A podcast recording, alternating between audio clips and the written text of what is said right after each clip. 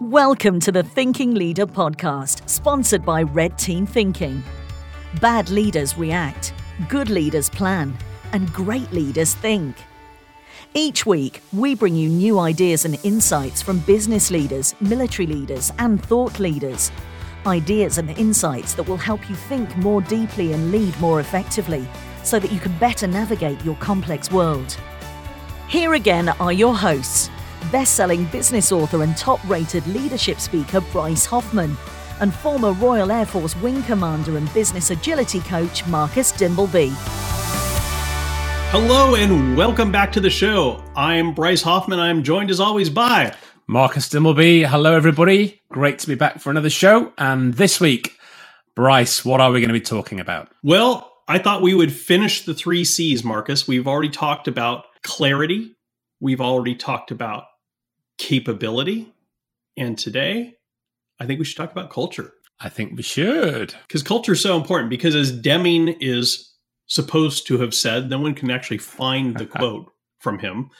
But as Deming is supposed to have said, and I hope he said because it's a great quote, culture eats strategy for breakfast every day.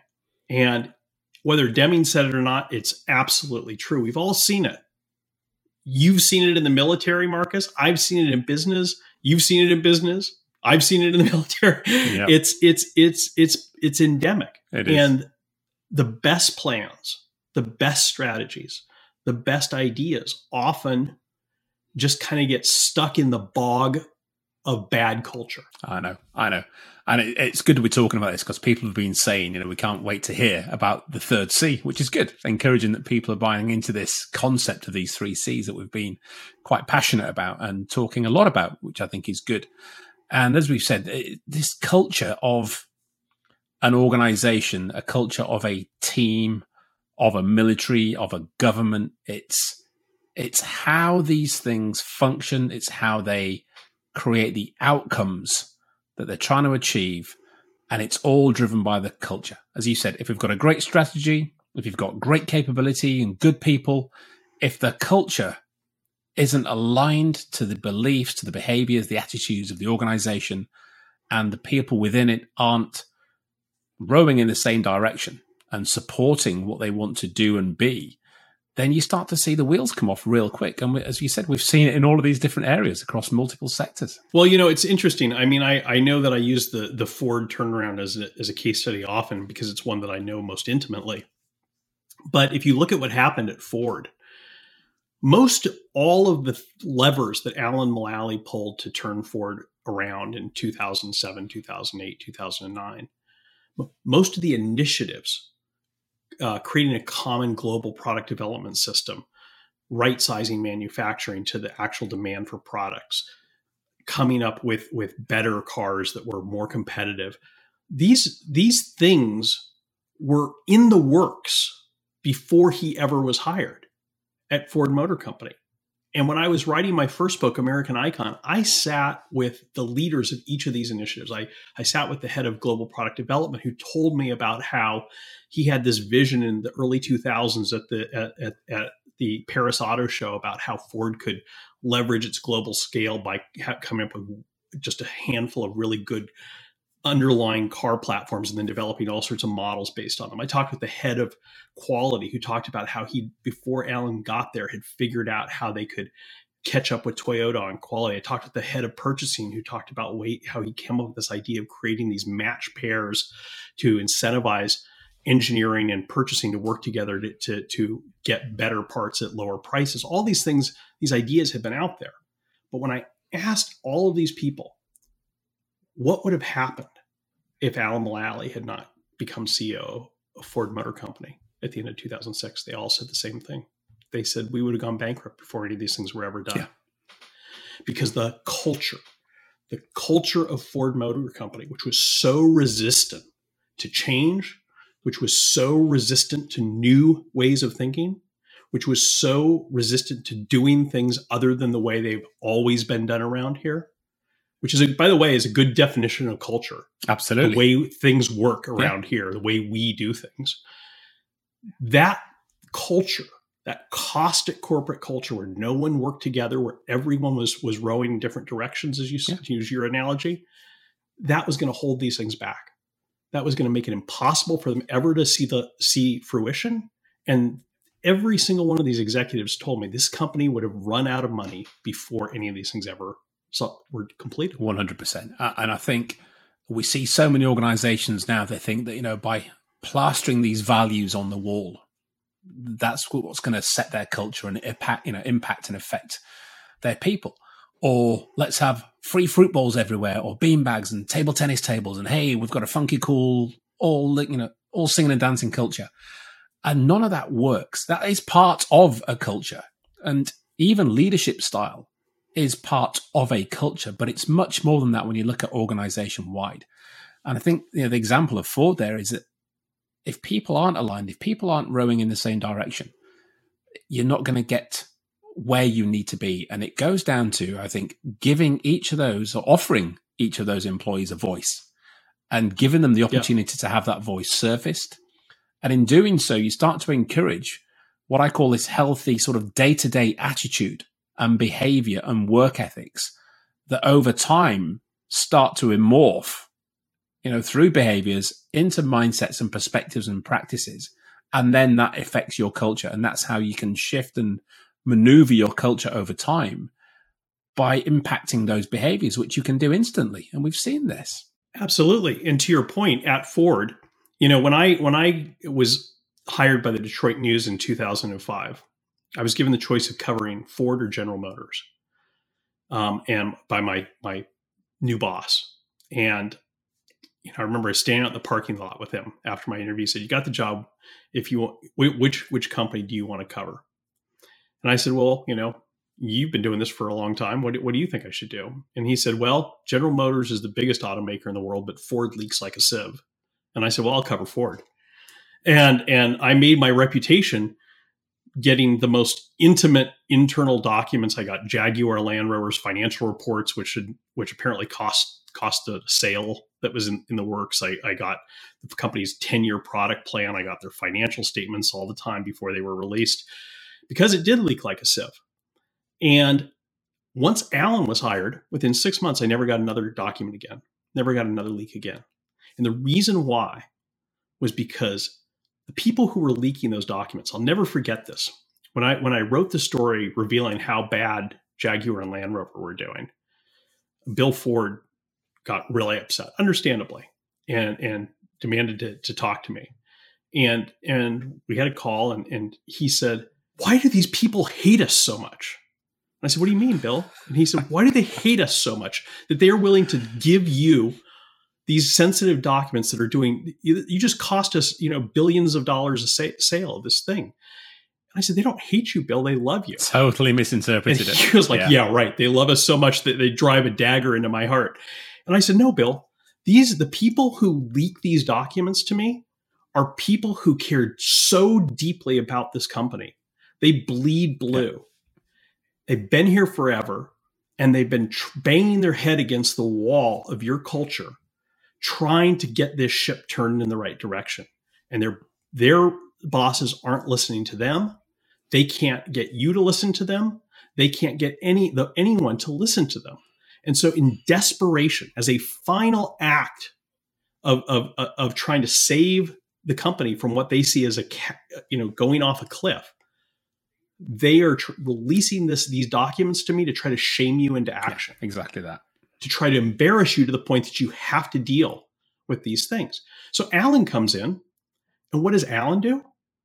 Alan tells every employee, just to your point, Marcus, his first week on the job, if you know what we could do better, if you have an idea what we can do better, here's my personal email.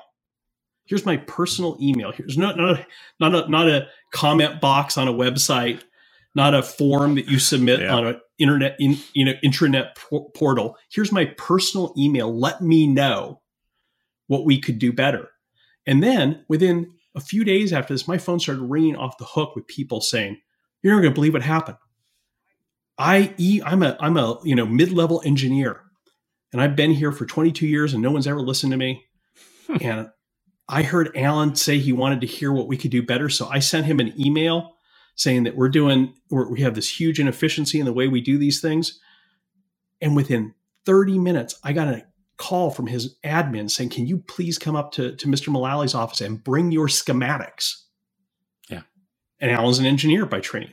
And he said, I walked up there. We rolled the schematics out on Yeah. his desk. Level playing field. I showed him what Yeah. the problem was. And he said, I walked out. He appointed me the head of a task force to fix this. And this happened. I mean, got calls like this all the time. And I didn't get any more leaks because people were being Yeah, listened exactly to. that. As exactly you said, that. people were being listened to. Alan walked in there and offered each employee a voice. hmm And not only did he listen to them, he then took action and empowered them to take the action, which is key. You know, we know what good company culture looks like, you know, and that boils down to simple thing. It involves trust, respect, opportunity. And, and if you give those employees this option to participate, as Alan did, as we often see with our clients, and the shared values that they all have, and that's why they came to work for your company because of what was on the wall, because of what you know was on the website, and it's doing what they love, which clearly the people, as you said, they they bleed blue at Ford. Then you're going to get a massively different outcome. You're going to get huge gains. You're going to get massive uplift in people wanting to join the company. In your reductions in churn rates, people are going to look to stay there for a long term, you know, career future because they're enjoying what they're doing. They're engaged in what they're doing. They're listened to and they're feeling that they're adding some quality value to the outcome of that company's, you know, whole raison d'etre, which is what the whole vision and mission statement goes back to, what they believe, you know, these cultures stem from, but they don't. The culture is the outcome of those things being affected using what we talked about earlier, the, the other two C's. Give people clarity, Right. give people the capability. Those two things done well will start to create the culture that you want and take it in the direction you need it to go. And it, and it's not difficult. Well, that's the thing, you know, and, and that's why we talk about creating a red team culture. Because if you if you have that clarity, and if you use these tools to create that capability and to give people that voice, it's amazing how quickly that begins to change the culture in a positive way. You know, one example, one of the first big companies, the first really big company I worked with back in in 2017, right after I founded the company, before we even started training anyone, I did a, a kickoff exercise with the CEO and 300 of the, of the senior leaders from around the world. And, uh, you know, where we introduced them to the idea of red team thinking and just talked about how this was going to become part of the company's decision making practice. And we played a little game in that session, which you know well, which we, we, we do all the time. You and I did it yesterday with the Federal Reserve Bank, which is lies we tell I love ourselves that game. and it's and it's really simple and it- it's just a simple game that's designed to get at clarity to start dispelling the fog of bs that companies create around themselves and looking at the hard truths they don't want to look at. And we did that as part of the kickoff with this company. And then there was a lunch break and at that lunch break one of the senior vice presidents sat down at a table i was at next to me. He said i want to tell you something. He said i I, I don't know anything about your training program what's going to happen is that you know obviously we haven't been given the details of that. But he says you have already had a positive impact on the culture of this company. This is a company with, you know, hundreds of thousands of employees, you know, one of the largest companies in the world, Fortune 25 company. And I said, what? Uh, We just did, you know, we just did this kickoff thing. And he said, yeah. He said, but by having that conversation where ye, the CEO was asking us to tell the truth and was listening when we told the truth and wasn't punishing us, but was celebrating us telling the truth. He said, "You." you he said, "You just un, it's like a log jam just cleared here because there's so many of us have been sitting, biting our tongues for years, and what today was all about was giving people permission to say, "Hey, we need to rethink the way we do this. Here's my idea." Exactly. Goes back to again offering that voice. And, you know, executives out there listening, culture is something that develops organically from the top down. It has to come from you. It can morph and grow and change, but it has to be seen to be driven and cultivated. You know, it's not something you can buy in. You're not going to pay McKinsey to come in and sort your culture out. you, whatever they tell you, don't fall for that trick. But you know, there are systems and capabilities. It's a trap. It's a trap. but don't go there. you said the M word. We're going to fall for it. But you know, For me, I, I think, you know, company culture is like this sort of ecosystem and it needs to be nurtured. It's an environment that you've got to continually think about your garden. You know, you've got to continually look after it, protect it, train it, teach it, feed it, cultivate it. I love that. And it's and it's your job as that leader to feed those injects in where required and to allow your people to take them and run with them. And when you do, you start to see great things. And if you set what is it, you know, th- those foundations for real tangible business growth, it's no good setting them in concrete. They have to have earth. They have to be able to grow you know, because that business growth yeah. won't grow on this solid, fixed way of working. And as we know, today's environment, you can't be solid and fixed anymore. Those those days are over. You have to be flexible, adaptive, resilient, as we talked about yesterday. Business continuity with a Federal Reserve Bank. You know what a challenge. But you have to be able to continue your business. And if your culture doesn't allow that, if it's too fixed and stayed and people within it, don't speak out. Don't take take a decision. Take an action because of their fear or their lack of ability to do so or the lack of clarity, then you're just handcuffing yourself and everybody within. And ultimately, your business isn't going to grow in the way it can do. Yeah, you need to have a learning yeah. culture. I mean, that's the thing. You have to you have to have a learning culture that's adaptive. That's that's that, that's how you become resilient. Think about a tree in a storm. The you know the tree that is that is inflexible and rigid is the one that breaks. The tree that can bend with the wind is the one that survives. It's that simple. And, you know, or in San Francisco, we have a saying for earthquakes about buildings if it sways yeah. it stays absolutely and you know because it's the buildings that are like yeah. unreinforced concrete that are you know or, or, masonry that are just inflexible that are the ones that come tumbling down and that's true of businesses too but i want to come back to something really important you said which is that leaders you as a leader have to model the culture that you want to create in your organization. And I'm going to use the Ford example again because I've never seen any leader do this better than Alan Mulally because what he did was shocking, actually.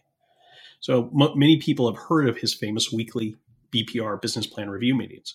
After he got his, his senior leadership team up to speed on how the BPR meetings worked and started doing them, he said, Here's what we're going to do, folks. Now we're going to invite guests people said, "What do you mean you're going to invite guests?" This is, you know, this is the most secret, secret stuff here, where we're running the entire global company.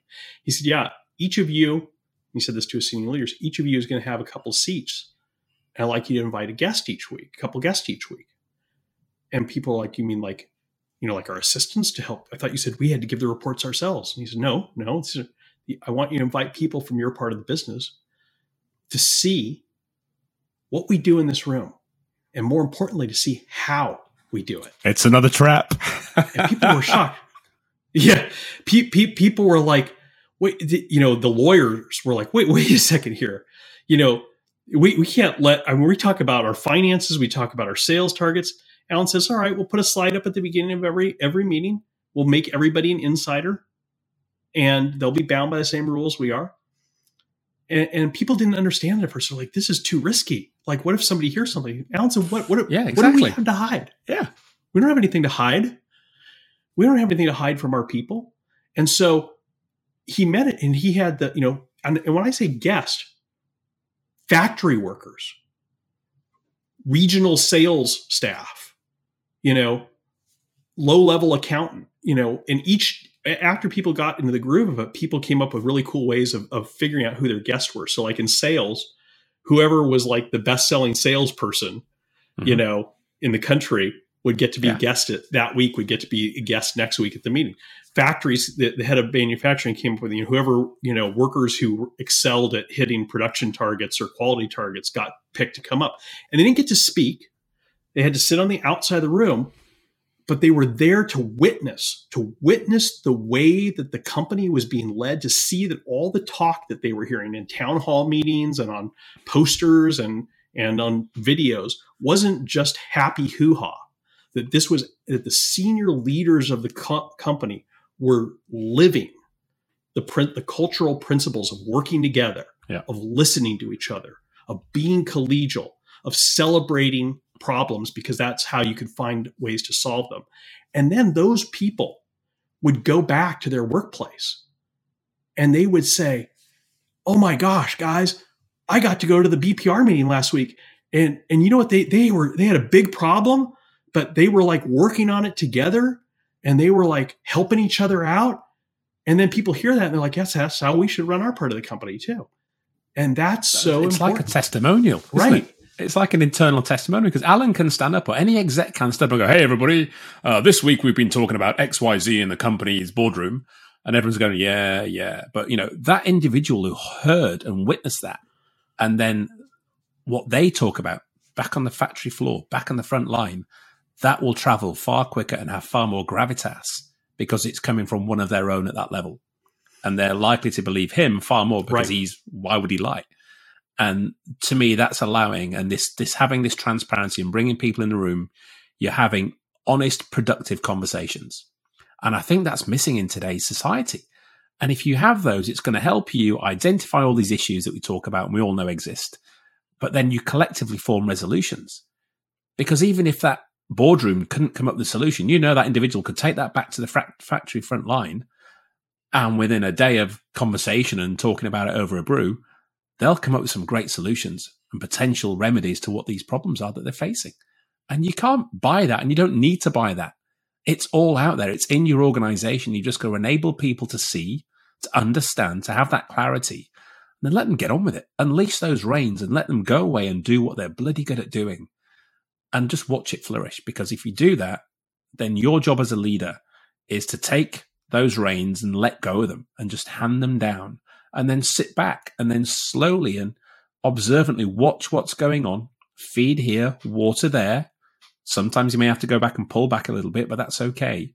But you're having this sort of, you know, step back viewpoint of what's going on, the helicopter view of your organization rather than the micromanagement which just creates more frustration for people doesn't it right well go back to go back to how we started this conversation with the example that i shared you know all the things that were being done at ford before alan came in after I'd had those conversations, I went back to Alan and I said, Alan, everybody says that all these things were underway before you you got here, many of them. And he said, Yep, they sure were.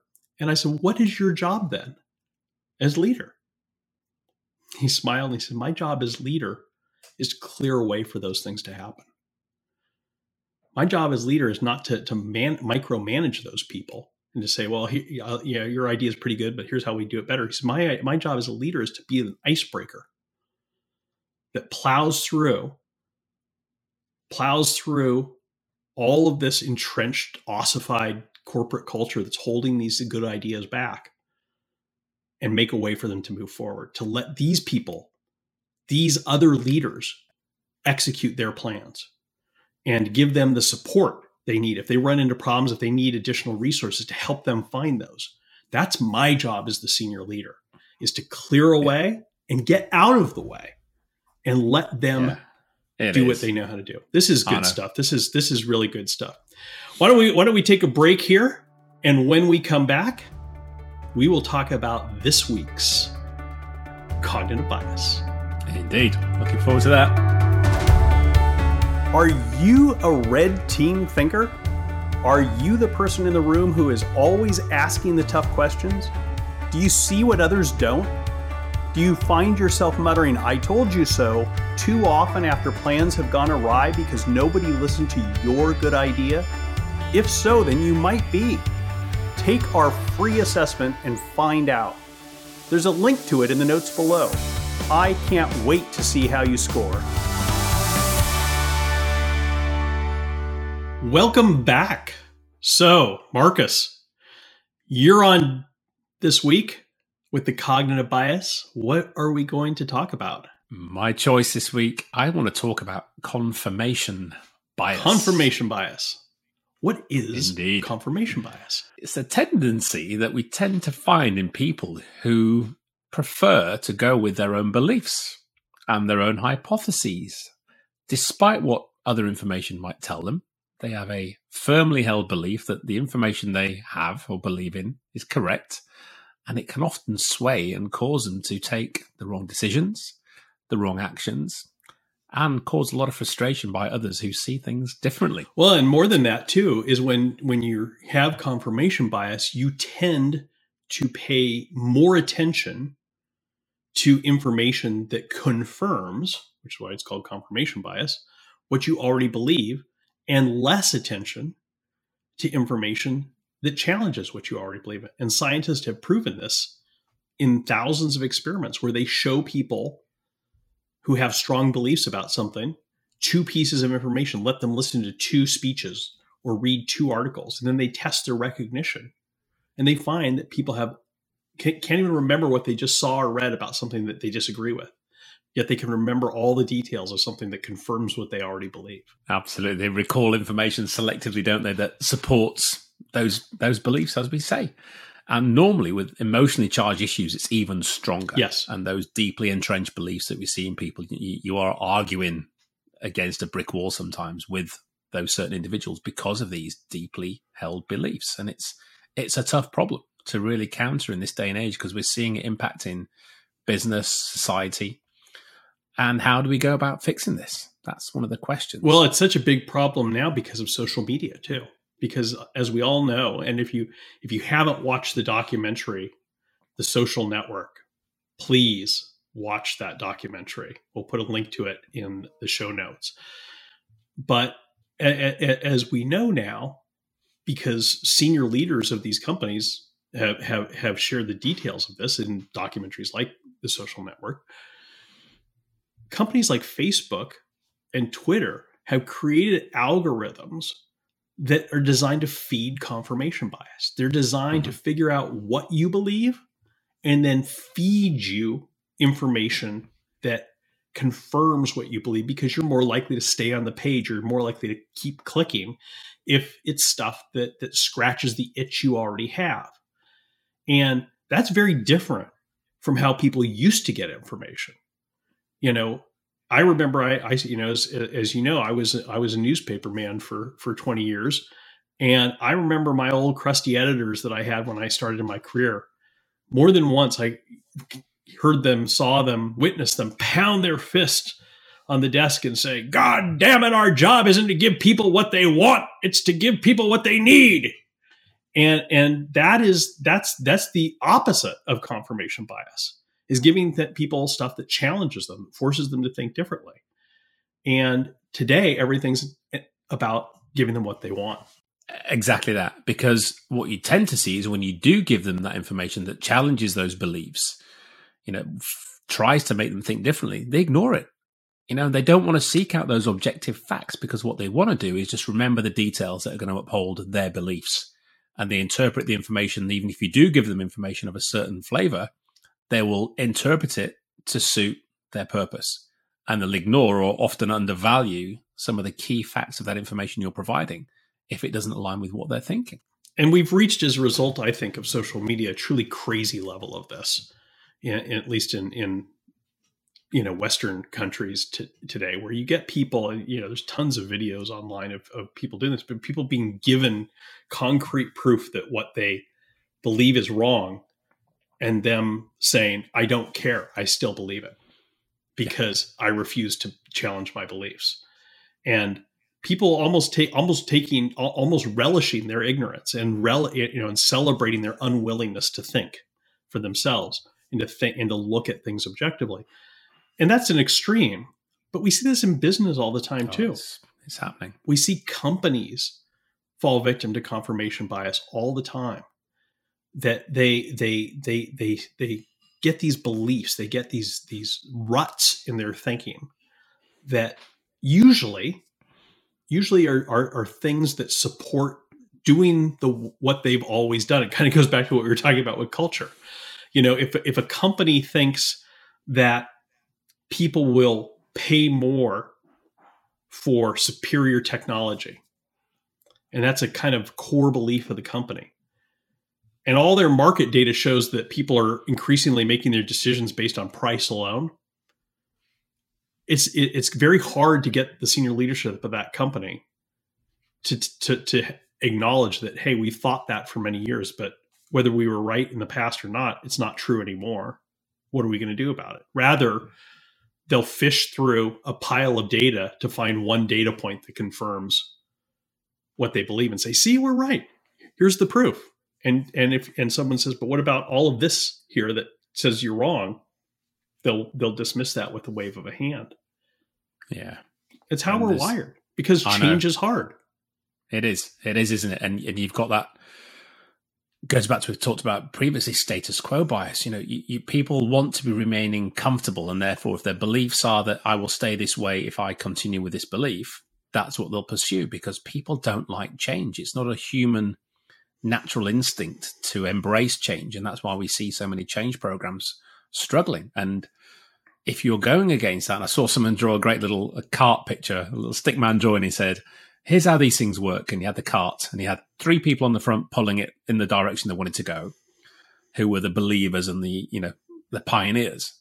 And then you had three or four people sat in the cart who weren't too sure, but carry on pulling. He said, but then at the back, he had numerous people pulling backwards, go, no, no, this can't happen. This must stay the way it is. And that longevity bias, status quo bias, all supported by confirmation bias that these people when it's staring them in the face and the three at the front are screaming, We have to go this way. Come on, help. This is happening. And they're just doggedly saying no. And whatever they say to those individuals are, you know, those facts are dismissed because it's, we're seeing a thing now where people's personal truths aren't facts and they are dismissing facts over opinion. And it's a dangerous place to be in. It really is it, it's scary. It, it, and you know, a couple years ago, people started referring to the fact that we live in a post-truth society, and at first, people that was kind of a joke, but now it's not a joke anymore because we really are. We we we have reached a point where what people believe matters more to many people than than objective reality. And yeah. you know, I hate to break it to you folks if you're one of those people, but there is such a thing as objective reality. And it's not based on what you want it to be. It's not based on what feels good to you. It's just objective. It's just the way things are, and you can go out and you can test and you can prove this is this is what's happening. And you know, I think we're in a in a perfect example of this right now with the coronavirus. There's a lot of people who want to say the, the pandemic's over. And despite the fact that infection rates currently where I am in the United States are, are, going up rapidly, it's fortunately not as bad as it was. But you know, people who study this stuff, you know, who who have spent a lot of time studying this, are saying that, that the worst could still be in front of us. And I don't know if that's true or not, but but I do know that the pandemic's not over. Mm-hmm. And be- just you willing it to be over doesn't make it over. Exactly. that's the thing. Wishful thinking does not make it so. Right. And, and also this you know, is it is it ostrich effect again? You know, putting your head in the sand and ignoring these things. Is it overconfidence that you believe you are so right that everyone else must be wrong and what you believe is the way forward. I, I, I struggle to understand how people are so polarized in some of these matters today where where what we talk often about and what we you know preach and teach is just look at all the different options. Ask people different questions to get different perspectives. And having those alternative perspectives is a great way to help you overcome your own confirmation bias. And if you're willing to recognize it and do something about that is surround yourself with different people. We talk about diversity of thought. You're not going to get that on your own. You have right. to create that group. And as we talked about before the break, you've got to en- enable that group then to have a voice to speak up comfortably with psychological safety. And then you've got to listen and you've got to take it on board and go, do you know what? Maybe that is right and I was wrong. Or maybe together we've come up with a different plan, a hybrid version that is better than what we both thought. But what you can't keep doing is just doggedly saying, no, this is it, my way or the highway, because that's just going to take you straight off a cliff. Absolutely. You know, and, and the thing of it is, is that there are ways of countering confirmation bias. And one of the most powerful ways, one of the things that's really incorporated into the tools and techniques we teach as part of red team thinking is seeking out disconfirming evidence. See, is is there evidence out there? This is what we believe. Is there any evidence? Let's go on a hunt and let's actually see if we can find something that challenges what we believe, that that that actually refutes what we believe. And if we can't, if we legitimately can't, well, then that's that's really great. We haven't. We're, we're that's still not time wasted because we've now really validated this belief. But if there is, then let's look at this and, and ask ourselves objectively and, and, and do this in an intentional and structured way. let's weigh this versus what we believe and see what's right. And if you go to the roots, if you go to the roots of red team thinking, particularly if you think about the Israeli experience in the 1973 Yom Kippur War, which is one of the kind of foundational roots of red team thinking, is the Israelis had a huge amount of intelligence that suggested that they were about to be invaded by Egypt and Syria. More intelligence, more advanced warning than probably any country in history has ever had uh, that they were about to ha- face a surprise attack. And, you know, I, I, won't go through all of it, but I mean, they had decrypt they the, they had decrypted the Soviet codes, and they knew that the Soviets were evacuating their diplomatic personnel from Damascus and Cairo, and that the Soviets had sorted the fleet that they had in in in Egypt to get it out of Egyptian harbors before the war started. They had a mole in Egyptian intelligence that told them the code name of the invasion, that told them the date of the invasion, that told them the time of the invasion. The CIA called Golda Meir and said, Madam Prime Minister, you are about to be invaded. We can see it in our spy planes, our satellites, everything. You have troops massing your borders. This is this is the real thing. They had their own soldiers standing on the, the the the, banks of the Suez Canal with binoculars, looking, saying, "Wow, look at this! Here the Egyptians are bringing bridging equipment to the Suez Canal." And here's an interesting thing: they're spraying fire retardant on their on their uniforms to, pro- to protect them from napalm. And we know because we do this too that when you spray this fire retardant on your uniforms, it, it, it starts to eat away at the stitching. So your uniform's going to fall apart in a couple weeks after you do this. So they're probably not doing this just for training. And despite all of this, despite all of this, despite even the the the king of Jordan calling uh, Golda Meir and, and warning her that that they were about to be invaded, and asking why she wasn't mobilizing her armies, the Israelis ignored all this because they thought they'd they'd figured this out. They thought this was a bluff, and they'd been bluffed before, and they they they'd called those bluffs and they'd not mobilized and it had prevented them. It was very costly because Israel has mostly a volunteer army. And so mobilizing the army requires basically shutting the economy down. So they weren't going to fall for it this time. And then it happened. And in the aftermath of it, when they investigated why they fell victim to this, confirmation bias was a big part of it because they were ignoring evidence that challenged their belief that this was that this was not going to happen, even though it was right in their face. So they created a group within Israeli military intelligence called, I'm going to butcher the pronunciation, but Ipsha Mistabra, which is Aramaic for on the contrary, the opposite is true. That's job was to take whatever the Israeli military establishment and intelligence establishment believed was true and challenge it, deliberately challenge it, try to poke holes into it, try to prove it was wrong so that they wouldn't fall victim to confirmation bias or other types of cognitive bias again. And they say that's been so powerful. Yeah. In informing their thinking ever since. Yeah, it's the, the devil's advocate red team, isn't it? And, you know, that movie you talked about in the Yom Kippur War, The Angel on Netflix. Great, great film to watch. And it talks about that story of that spy who was passing that information. And even then, he, he was frustrated by people ignoring it. And as you would rightly be, if your home country was going to get attacked and you had the information, and then the other great movie, World War Z, World War Z, for my American listeners over there. You know, that 10th man, the movie construct that Hollywood came up with about that Israeli red team. And it's all these capabilities that if, if you have them and you're not using them or you're ignoring them, and then the balloon does go up, someone does invade right. or the unthinkable happens, then who's the fool? You know, you're not doing yourself, your country, your people, your organization, your business any favors. And as we've moved on through the last few decades, we've seen the world become more complex. And we talk a lot about the VUCA world. And where we are today in business, it's a complex adaptive system. And this is why the tools we have today, you know, agile, agility, scrum, Kanban, all of these different tools, what they all aim to do is break things down into small iterations because we have to live on hypotheses. We don't know the answer. We're in the gray zone. And because of that, we have to test and learn. So we have to do small iterations, probe, sense, and respond, see what comes in, and then make a decision. But because you're doing it in small iterations, it doesn't matter that the decision you make, if it's wrong, that's okay because you're going to learn quickly why it was wrong and then you can correct it. And if you do those small, almost leapfrogs going forward, you're going to keep on track.